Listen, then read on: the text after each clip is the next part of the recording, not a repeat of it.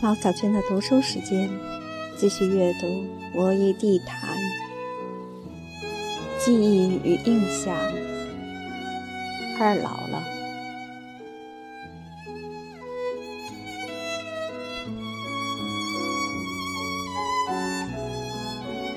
由于幼儿园里的那两个老太太，我总想起另一个女人。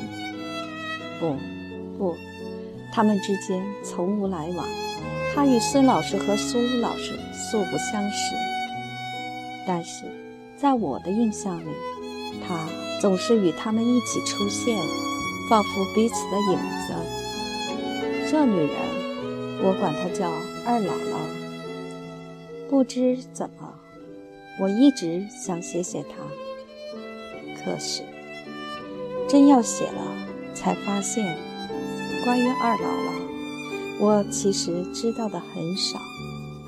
她不过在我的童年中一闪而过，我甚至不知道她的名字。母亲在世时，我应该问过，但早已忘记。母亲去世后，那个名字就永远的熄灭了。那个名字之下的历史，那个名字之下的愿望。都已消散得无影无踪，如同曾从不存在。我问过父亲：“我叫二姥姥的那个人叫什么名字？”父亲想了又想，眼睛盯在半空，总好像马上就要找到了，但终于还是没有。我又问舅舅，舅舅忘得同样彻底。我也隐隐绰绰地听说过，他死于文革期间。舅舅惊讶地看着我：“你还能记得他？”这确实有些奇怪。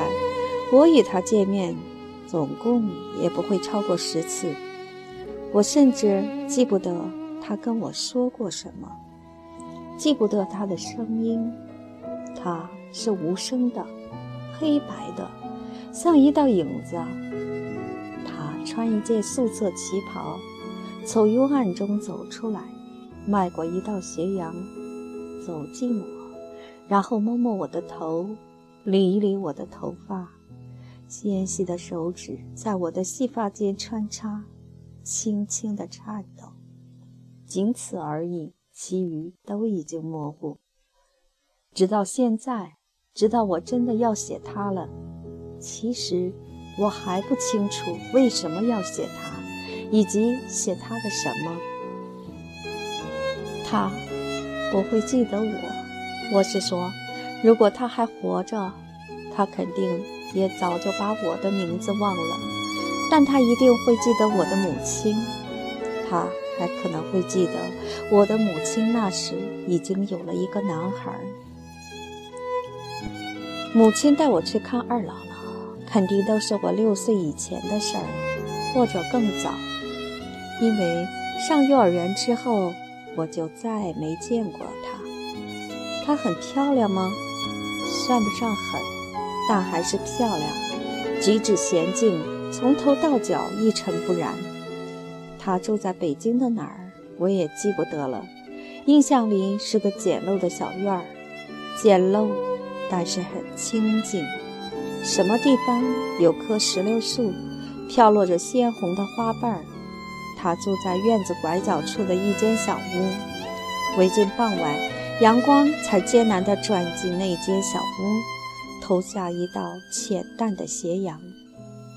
他就从那斜阳后面的幽暗中走出来，迎着我们。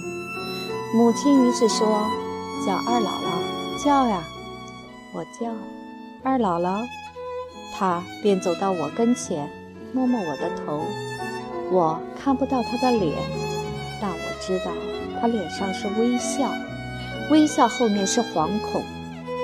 那惶恐并不是因为我们的到来，从她手上冰凉而沉缓的颤抖中，我明白，那惶恐是在更为深隐的地方，或是由于更为悠远的领域。那种颤抖。精致到不能用理智去分辨，唯凭孩子混沌的心可以洞察。也许就是这颤抖，让我记住他。也许关于他，我能够写的也只有这颤抖。这颤抖是一种诉说，如同一个预言，可以伸展进所有幽深的地方，出其不意的令人震撼。这颤抖是一种最为辽阔的声音，譬如夜的流动，毫不停歇。这颤抖随时间之流拓开着一个孩子混沌的心灵，连接起别人的故事，缠绕进丰富的历史，漫换成种种可能的命运。恐怕就是这样。所以，我记住它。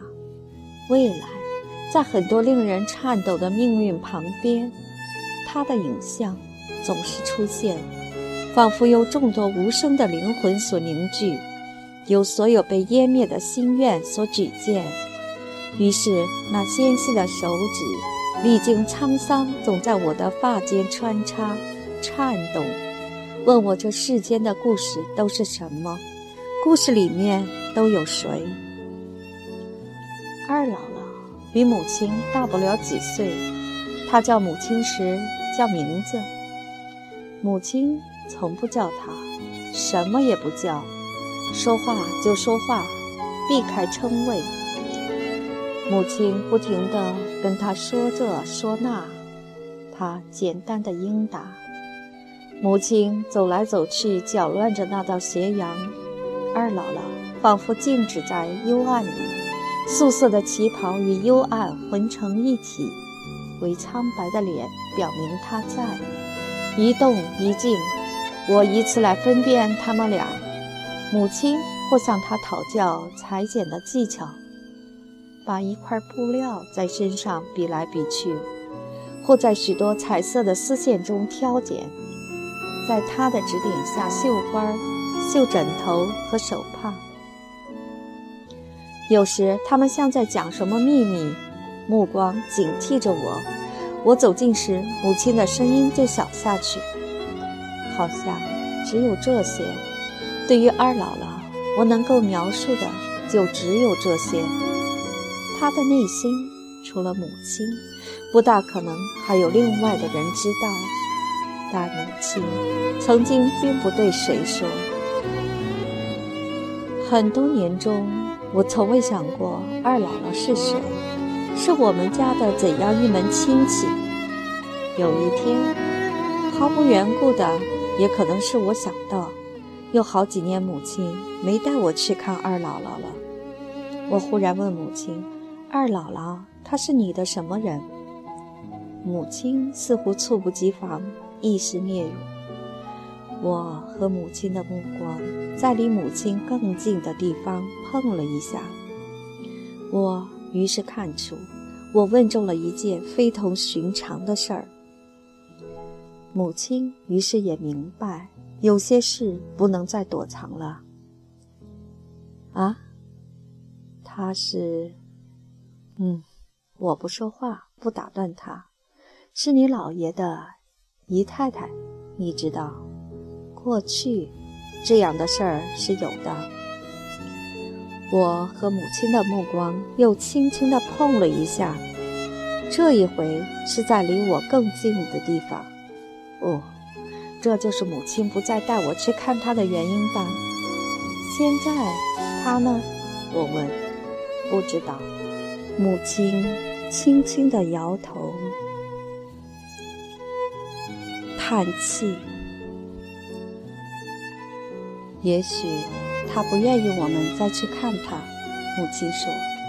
不过这也好。母亲又说，她应该嫁人了。我听不出“应该”二字是指必要还是指可能，我听不出母亲这句话是宽慰还是忧虑。文革中的一天，母亲从外面回来，对父亲说：“他在公共汽车上好像看见了二姥姥。”你肯定没看错。母亲不回答。母亲洗菜做饭。不时停下来呆想，说：“是他，没错，是他。他肯定也看见我了，可他躲开了。父亲沉吟了一会儿，安慰母亲：“他是好意，怕连累咱们。母亲叹息道哎到底谁连累谁呢？那么就是说这之后不久二姥姥就死了。